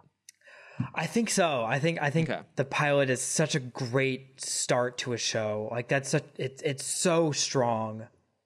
That's fair. No, I think that's really solid. Um, I had for mine um, Ace in the Hole was a contender when we learned the backstory. you you do love Ace, in the Hole. You're a big fan Ace of the, the dog stories. Uh, I had Egg Baby on there. okay. like it's a weird one, but that is a really fun episode. Um, like the the what, I can't remember the the character's name, but like the the gangster mom and the two sons, like they're kind of Oh, goofy. I did. I completely forgot about those three. That's right. It's silly, but it's fun. I had that as a consideration. I had Dead Man's Hand as a consideration. The Which first episode with the Royal Flush Gang. yes, I I With- With I, I want to just like have that as like a trilogy, as a three parter. Yeah. The three Royal Flush Gang episodes. Yeah, I, I feel like the they gave an arc to those characters that wasn't necessarily super satisfying in the end. Um, but I actually picked for my favorite episode Meltdown, the one with Mister Freeze. Okay, that is a great one. I to me, I think that encapsulates what made that show is at its most interesting when it highlights the differences between Bruce and Terry, both as people and also as crime fighters. The fact that Bruce is cynical all the way through, and Terry wants to believe that Mr. Freeze has actually redeemed himself, and that in the end, Bruce ends up being right, but he's not happy, Happy that about he it. ended up being right. Like I, I think that has that that's a really interesting dynamic there. I think that's my favorite. Yeah. Um, for worst episodes, Yeah. What do you have? I'm guessing you put rats. I forgot about rats. You how not did you forget rats. about rats? I put our favorite boy, Charlie Big Oh, Dick Charlie, Charlie, Big Dick Charlie. in Big Time and Betrayal. I Our favorite I boy to mock. I consider those mostly because I just wanted to bring up Charlie, Big Dick Charlie again. Um, I actually ended up doing Earth Mover, which was the one about like the the the the guy who was like betrayed by his friend and like left at a, an industrial site and got infected with like this weird toxic cosmic goo and then he was able to control the earth so then he started like stalking his uh, daughter who was then adopted by the friend who betrayed him I have no memory of this like the, episode like the mud monsters are always going around attacking like the episode ends in like some underground cavern because the mud monsters have brought the daughter down to like the the remains of the dad who has like some s- sense of consciousness left. The only good thing about that episode is it had like the bat submarine which then never appears again. Um but to me that episode was just like really dumb. And as much as like rats is a bad episode i i also like the fact that it, it actually gave Dana a focus episode where she got to have like some agency, and it also points out. oh, that's that- that episode. That's right. yeah, and it also points out that Terry is a terrible, terrible boyfriend. Yes, which we learned many, many times throughout the rest of the show. yeah. So I went for Earth Mover, but you went for uh, was it Betrayal? Uh, big time. Big time. Oh, that oh, big time. Yeah, Good old- Big Charlie. I also because I. I just don't remember liking the villain. I I threw in Touch of Curare. Oh, I I kind of like that one though. There's some good action in that. That yeah. Yeah, Yeah, she- big big time is big time is, is my worst. big time. Those are fair. Uh, okay. On to another very challenging episode Yeah. to pick. Zeta. I think through most of Beyond and Zeta, I was just in this like haze. They were Like they, I don't remember a weren't lot of these. They were. It was. It was a rough time. and this was a year ago. fuck. It was a year ago, wasn't it? Uh, what what were your contenders for best episodes of Zeta? Uh, the next gen with uh IU seven Oh, when okay. you have the other robot because I think we wrote a better episode, and I think IU seven has the ability to be a better villain. so you you picked your favorite your your favorite episode based on the fact that you came up with a better version of it than actually yes, existed. exactly. Uh, Be- for vanity like, alone, I love that. Yeah, IU seven is is the like, it's one of those stories that I love, where Mm-hmm. it's you have a, a genetic experiment that has a new or better version made of itself. Experiment six two seven. I was gonna say six two seven Leroy, six two eight as well, and six two nine. Um, Pen, uh, XJ9. I don't think there's ever an XJ10, if- if I remember correctly. Oh, from My Life as a Teenage Robot. Yes, Yeah, I don't remember. um, Jenny. But there are like robots that claim to be like you know the most, the best robots in the galaxy that she constantly has to go up against. So, uh, actually, when you get down to it, the real reason you chose this episode is that it highlights one of your favorite all-time cartoon tropes that have been done better other places, and so Yes. that's why you picked as your favorite because you're not actually thinking about the episode; you're thinking about all the other episodes that you love instead. Yep. And there's nothing more Cameron than that, so I approve. Uh, And then had I, a- yeah. What, what, what do you have? I went for Absolute Zero, which was the Oh, the season two pilot. season two premiere, which also kind of served as a pseudo like reboot esque kind of pilot. That that Um, did- that was a good episode. Yeah. To me, that one was good because it it was actually pretty good. There wasn't that many problems. It focused on Zeta's quest to get answers from Dr. Selig and the idea that he will still choose to do the right thing instead of getting what he actually wants, and so he has to sacrifice like talking to Selig in order to save his life. Um, that one was the kind of the only one that like actually was pretty good. Otherwise, I, I considered the Hologram Man, which was the uh, the finale, but ultimately I went for Absolute Zero. Um, and then even more challenging, Cameron, pick your your least favorite Zeta episode. What what what is the the the crowning Oh god. of the shit pile? Um the worst of them all. So there there were two, and I, I think I've seen a pretty common theme of what we consider the worst episodes. Mm-hmm. Um, I have Eye of the Storm. I also picked Eye of the Storm. Yes, and I think it's anytime we have our character fighting a natural disaster.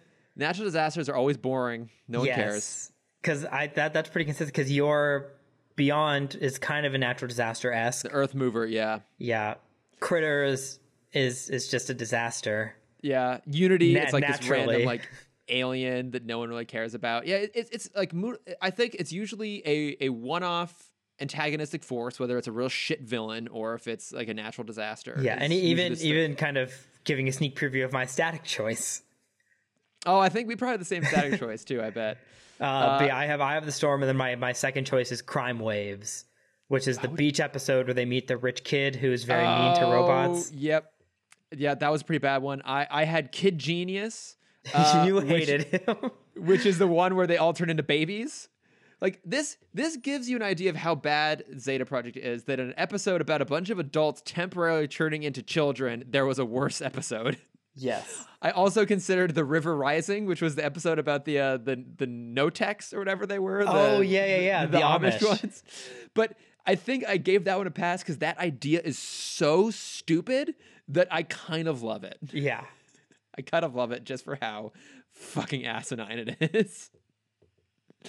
But yeah, I think I had the storm appropriate shout. The the, the brothers doing storm tornado chasing awful, Mhm. absolutely awful. All right, so for uh, for static here, This one was hard because there are some great episodes of Static we've seen so far. I I, I agree. Um, uh, Except one stands above the rest, is- standing at about seven foot one. Some would say Ah, I knew it had to be. It had to be Static Shaq. it is. I I I want to put Static. I can't put Static Shaq because Really, you can't. Well, You can- 'cause it's your favorite episode. You can pick whatever you want. because we rewatched it and it is it is so much worse than I remember that episode being. yes, this is true. Um, So what did you actually pick? I I was stuck between. I think Static in Africa might be my favorite episode. That's what I picked was Static in Uh, Africa. my other two choices are Bad Stretch. Uh, Mm-hmm. that's that's the one where Rubber Bandman first becomes a hero and he has to fight Ebon, and we learn that they're brothers, and they never bring it up again. Never again. Uh, and then Frozen Out is just such a good episode. Frozen Out is really good. Yeah, I I, I was kind of looking through some of their um like socially conscious episodes. Like I, I very seriously considered Sons of the Father. Yeah. I, I think ultimately why I went with Static in Africa is it has a little bit of that. It has something deeper to say, but it is also in its own right a really fun, entertaining episode. Yes. And I, I think sometimes those other like socially conscious episodes, I think Jimmy's a very good example. They they sacrifice the entertainment for the message, and I, I don't fault them for doing that. I think that's actually really smart and a great choice on their part. But uh, if you want like a really good, well-rounded episode, I'd say Static in Africa. I agree. And then what is, what is your worst? Because I have two. Okay. The amoeba episode, grounded with the the the bang baby amoebas. Because I had I uh, my first thought was grounded, but then I remembered a recent episode we watched. Duped. Oh, which wait did I did I The for- AJ McLean Backstreet Boy. Oh, I love that episode. I. I'm obviously a very hardcore Backstreet Boys fan, but this episode was so bad. but it's it's bad. What makes it bad is what also makes me love it, which is that it's bad because it's the most 2000s episode of the entire series. Yes. And I I love that this show more than anything else in the DCAU falls victim to that by actually being like like pop culture relevant. And this one was trying so hard to be pop culture relevant. Um, while at the same time still being dated. Yeah. Even when it aired. Uh, so yeah, grounded I think is is the right answer here. I do love grounded. Like grounded, I think is so funny and how insane it is, and the fact that it's so early. Like I always thought grounded was like mid season two, Yes. and the fact that it's episode three Was it? make- was it really episode three? Was it that early on? I I think it's episode three or four. no, it's uh, it's four. The breed. Yeah. is uh, number three. But yeah, it is really early on. They were they were already struggling to find some topics there. Yeah. Uh, no, I mean this these are pretty good lists. I, I, not surprising, I think, for for either of us most of the way through. Natural disasters aren't good storylines for aren't thing. superheroes. I mean, and look, I I'd say like obviously of all of these shows, Zeta is the worst. We had to like struggle to Yeah. find good episodes to pull from it. Except I, I will. There is there's one show that did a natural disaster very well, and I think it was so funny. And it's One Punch Man. Okay. There's an episode where a meteor is is, come, is crashing down to Earth, and they bring in all of the. It's the first time we meet like the S tier heroes, like the highest level heroes, Oh, and they all yeah. go at it their own way to trying to stop this asteroid from crashing into the Earth. Uh huh. and none of them can do it. And so it's like this very sad ending, or like we're all, you know, like I'm gonna go talk to my family. I'm gonna spend the last minutes I can with them, and then you have the main character doesn't show up until the last minute, And he just and he it. jumps and punches and breaks the asteroid, but he doesn't destroy it. It just causes a bunch of smaller asteroids to come and crash, and so now he's now the villain of the episode. of like, how could you like you you destroyed the city? Like you're a monster. Uh, that is pretty great. yeah. I, I I will give that episode a pass for doing something smart with natural disasters. Yeah. Um, yeah, I mean, looking back on this, I would say that the show that has the most great episodes and the least bad ones would probably be New Batman Adventures. Oh, it's absolutely new Batman. Yeah. yeah. Um, and I'd say that for me, the the most disappointing one to revisit was Batman Beyond because I always thought it was much better than it actually ended up being Yeah. in the end, quite sadly. Um, but no, this I, this was fun going back and like looking at uh, some of the best and worst. I would really love to hear from people like their top episode from some of these shows. Like, what's your favorite episode? It doesn't have to be the thing. favorite episode, and when was the last time you watched it? Yeah, 'cause I think that's also the interesting thing. It's like sometimes you revisit them and they don't hold up quite the way you wanted to. Static Um, Shaq. Static Shaq, for example. Uh, but we have one last here at our, our, our best and worst, and it's just best. And this was Cameron's suggestion. I absolutely loved it. Um, which was obviously as we've been going through, uh, occasionally we go on these random tangents and come up with these insane characters that we feel like must exist in the DCAU to fill uh, a certain kind of void. Um, you had the list here. So it's like, uh, oh, the idea that Alfred hires all the villains so that Bruce has something to Yes, do. our, our conspiracy theory that Alfred is the true mastermind behind all of Gotham's villainy.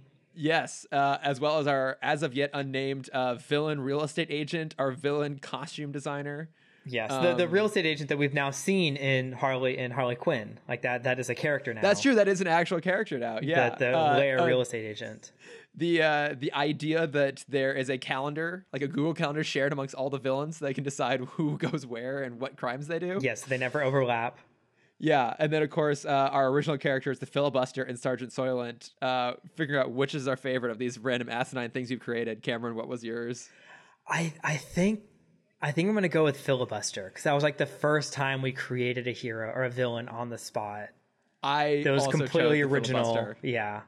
I I think it's like I actually think that is legitimately a great character. His his power set of the the longer he talks, the more powerful he gets is Yeah. hilarious, practical, and perfect for his name. Yes. Like all around, I think that is the best thing we've made so far. It's it's better than anything else we've done in this podcast. I, I, I if if the only good thing that comes out of this podcast is eventually that maybe you and I create a comic, even if it's a short one about the filibuster. And It'll be I, worth I, it. I, I do do love Sergeant Soylent. I think that is Mm-hmm. another because it, it's a, a parody of our favorite parody hero or Right. villain. Yeah, it's the the condiment king of the Batman Beyond era. Yes. Oh god, I- but yeah, if you guys want to, if you're not sure exactly what we're referring to, if you go to our Instagram page under stories, uh, the artwork, the amazing artwork Cameron did for both the filibuster and Sergeant Soylent are up there. I, And, st- I uh, still I, I still want to make more villains. I want to continue making up dumb villains. yeah, we, we got to come up with names for these other ones. Yeah. we'll, we'll make that a, a side project, keep that going. Well, because I have I have mine, my very dumb ones that I've made up on my own. The the corrugated the corrugated contender, who is a an amateur boxer who was cut by a radioactive cardboard box. uh, so now he can fold himself like cardboard, but he can never get wet. Did I bring up the corrugated contender to you before? You you must have, and, and sadly somewhere got lost in my brain because that is fucking brilliant. There's um, Patty Cake, who is an, an exiled Russian slap champion who was accused of cheating, and so now she's taken on the life of an anti-hero slash villain, trying to expunge the cheaters from the slapping competition. Uh, in my mind, she looks like Dolph Lundgren's girlfriend from Rocky Four. I mean, I, I sketched her out. It's it's pretty much just Dolph Lundgren in like, um, like I, I mixed up the the cultures, but like the German wig, like the Dutch wig, where it's the uh, the two pigtails. Oh like, yeah, that's that's uh, like more Netherlands. Yeah, where yeah, Yeah. it's combed down the middle, with the two braids. Um, she had uh, metal implanted in her cheeks because that's where she would get slapped. Yeah, Uh, and then she she had I I I'm still trying to figure out the rest of her backstory, but I had it where she cut off her hand so it can now be detachable and it's like attached with a chain, so she can slap people at a distance. at distance. Uh, please keep making more of this artwork. I want to see. I want to see all of this. yes, I will. Uh, all right, but yeah, we- like I said, would love to hear your guys' uh, favorite episodes, and to Cameron's point, when you last saw them too. Have you revisited them recently? Um, and then uh, sort of as a, a pseudo notes from friends, we don't really have actually any real notes from friends. So kind of in, in lieu of that, given that it is our our 150th episode, we actually just want to do like a series of shout outs, like. We would just do this for the fun of it. It's just like an excuse for Cameron to hang out every week and like talk about stuff we want to talk about. But one of the the surprising and best things about this has been like the awesome people we've met doing this, either who have like been you know contributed on episodes or come on as guests or have been collaborators or just listen and write in and you know share lovely uh, thoughts and questions and comments sometimes and so uh, bear with me here it's me a long list and if, if i have forgotten anyone you can message me directly and call me an asshole and i will read it out verbatim on the next episode um, but obviously, like a huge, huge shout out to uh, James and Maddie and Ted over at the Watchtower Database, who's like the the kind of the first internet friends I call we made doing this sort of stuff, and we got to do that amazing script read with them recently, and they're just sweet guys and always chiming in with uh, answers to questions we don't know the to do with because we're dumb and they actually know what they're talking about. and we're not good Um, at this. We're not good at this. Uh, another shout out to Cal and Liam at the DCAU Review, who do this exact same thing, but way, way better than we do. Uh, of course, to Benjamin David at Above and Batman Beyond and Comic Book uh, International Network.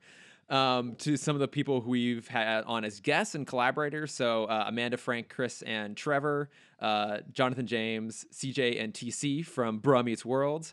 Uh, Vasilius, Johnny Briantes, my brother Wes, uh, my friend Alec, Sam Gash, who's been on a couple times, uh, Kira Giordano, Lauren Rich, and Angela Cashman, who did that amazing Comic Con episode with us a few years ago. Yes. Uh, and then, of course, our, our number one boy, Electric Factory himself, Shane Tully, who's our, our Oh, most frequent guest. yes.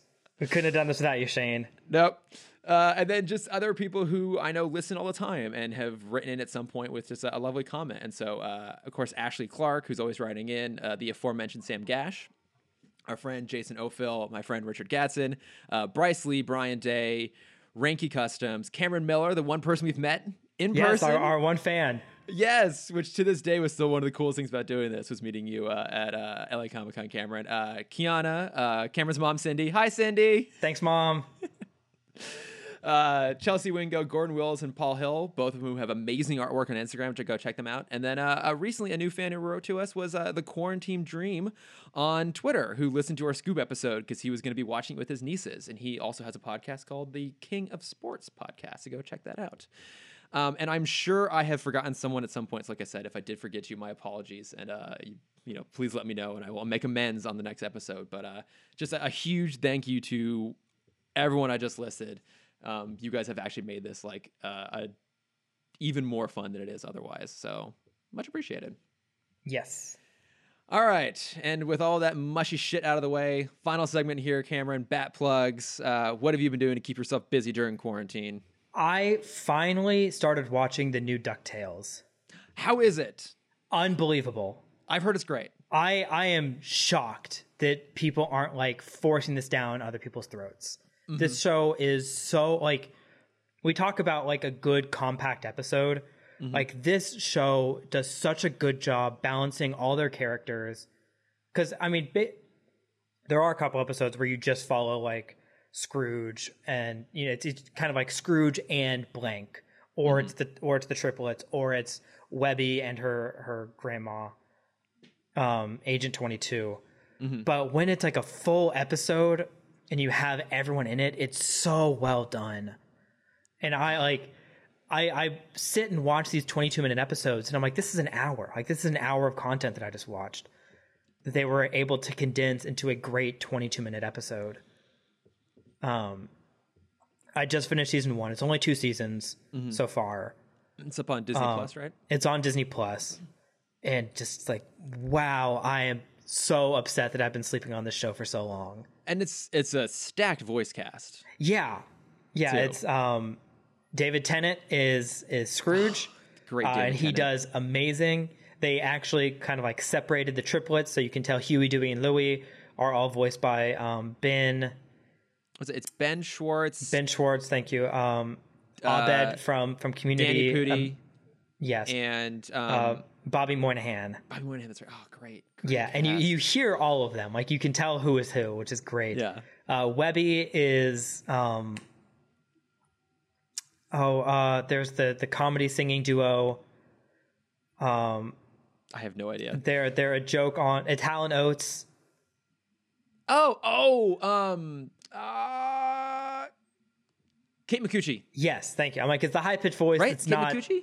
Yeah, it's Kate Micucci. Um, yeah, she's Webby. Uh, Lin-Manuel Miranda is in it as Gizmo That's- Duck. That's oh, that's great. That's Uh, amazing. Uh, Beck Beck Bennett from SNL is is um, Launchpad McQuack. Such a great name. Yeah, Yeah, I, I've I've been meaning to watch that because I I've, I finally finished Clone Wars. I've been watching Rebels, and I feel like once I'm done with Rebels, I might need to do Ducktales because Yeah. it's, uh, because it's one where you don't like you can have it on in the background, Mm-hmm. um, but like you want to watch it. okay. Like it just keeps bringing you back again and again. Yeah, Oh, that's awesome. Yeah, I, it's on my list. I got to do it at some point. For it's Mm-hmm. amazing. yes. Uh, so what what is what is on your list? What are you watching, Uh, reading, I just finished a book, so I love to say that I like uh, smart. Yes, absolutely, total nerd. I love smart movies, but dumb books. This is not just say it's a dumb book, but I, I like sometimes books that are just like a quick, easy read. And um, I found a great article on IO9 that was recapping the best of the new Star Wars expanding universe stuff. So all the the new canon stuff that's come out. I'll put the link in the show notes. You guys can check it out for yourselves. Um, but one of the books I just read was uh, Master and Apprentice by Claudia Gray. So it focuses on a mission with Qui Gon and Obi Wan from a few years before the Phantom Menace. So Obi Wan's like like 17 years old or something like that. And it's uh, it's good. It's it's it's really fun. Claudia Gray is a great writer. She's done a lot of the new Star Wars stuff, including um, Lost Stars, which is actually a young adult book in the Star Wars universe that I read like last year. It's really really good. Um, but most of the stuff that was on this list was stuff by her, and I can see why. She's really fantastic. She's really good at just weaving a, a great, fun, entertaining story. And um, yeah, I mean, if you kind of wish you had gotten more time with Qui Gon and Obi Wan than you got in Episode One, uh, it's it's well worth a read. It's a lot of fun. So that's what I've been uh, keeping busy with. So That's awesome. yeah, yeah, I just finished it yesterday. So now I'm just figuring out uh, what comes next. So I I, I want to start. I'm going to start the Thrawn trilogy uh, when I get my next Audible credit. oh, the original Thrawn trilogy. Yeah, Yeah, they're good. They're good. I read those last year. Um, I can definitely see why they wouldn't necessarily have made great movies, though. So I'm very Okay. curious to hear what you think when you, you read them. But yeah, they're really good. And then um, Timothy Zahn, who wrote that, has now done a new Thrawn trilogy. I've read one of them. I okay. have the second one. But yeah, he, he's a great writer, and Thrawn's a great character. Have you watched Rebels? I've not watched Rebels. I'm rewatching it now, like selectively, like watching like the good episodes. It's really good. It actually Yeah. holds up really well. I, I still need to finish Clone Wars. I'm I'm two seasons in. I finished season two. Okay, yeah, I'd say finish Clone Wars, and then uh, if you want, I can send you the list I'm working off of the the critical list in terms of Rebels episodes. You can kind of skip the random filler ones, Okay, which is nice to do sometimes. but yeah, I think I think we can I think call that it. does it for us. Yeah, I think we can call it. Uh, thank you everyone for for listening and sticking with us for these last 150 slash 193 episodes. We're almost at 200. I We're know. after another that- that, like, celebration. in, in hindsight, it was maybe dumb of us to only have the uh, official episodes be numbered because we're actually much further along on milestones than we should be at this point. Uh, but no, it's this is. I mean, for 200, much we can talk about our favorite side episodes. That's true. We could. We could do that. Our favorite bonus episodes. Uh, we We can do more Sporcle quizzes. so many Sporcle quizzes. I thought about doing a Sporcle quiz this time, but this this kept us busy enough as it is. Yeah. Uh, but no, thank you for listening. Like you know, uh, you guys have actually made this like even more more fun and enjoyable. So much appreciated. Thank you for Cameron for sticking with me on this. Hey, this thank you for thank thank you for me too. I'm I'm impressed that I'm able to continue to do this week by week. yeah. It is know- I'm very proud of myself. I mean, Cameron, you you are the glue that keeps this podcast together. I mean, I may record and edit and post everything for every single episode, but without you, Without me, yeah, it would be not the same. That's for not sure. the same. Uh, no, this has been super fun. Um, but yeah, we'll be back next week talking some more Static Shock. We'll be doing uh, the usual suspect and Showtime. Don't know what those are about. Can't wait to I find out. I think I remember Showtime. I'm excited. Maybe it'll be the return of Charlie Big Dick Charlie. Ah, Uh, dreams. But until then, you can find us at Timm Talk Pod on Facebook, Twitter, Instagram, and Gmail. And you can find me at Lordifer on Twitter and Instagram. Yeah, if you want to see uh, my art, which I should have a new video out very That's right. soon. Yes. Yes, you should. Uh, you can find that at Cameron.dexter. And if you want to see my face, you can find that at camdexter underscore adventures. boom, boom, boom. All right. Well, thanks, everyone. We'll be back next week. Yes. Bye. Superhero static shock. Whoop, whoop. Superhero static shock. Whoop.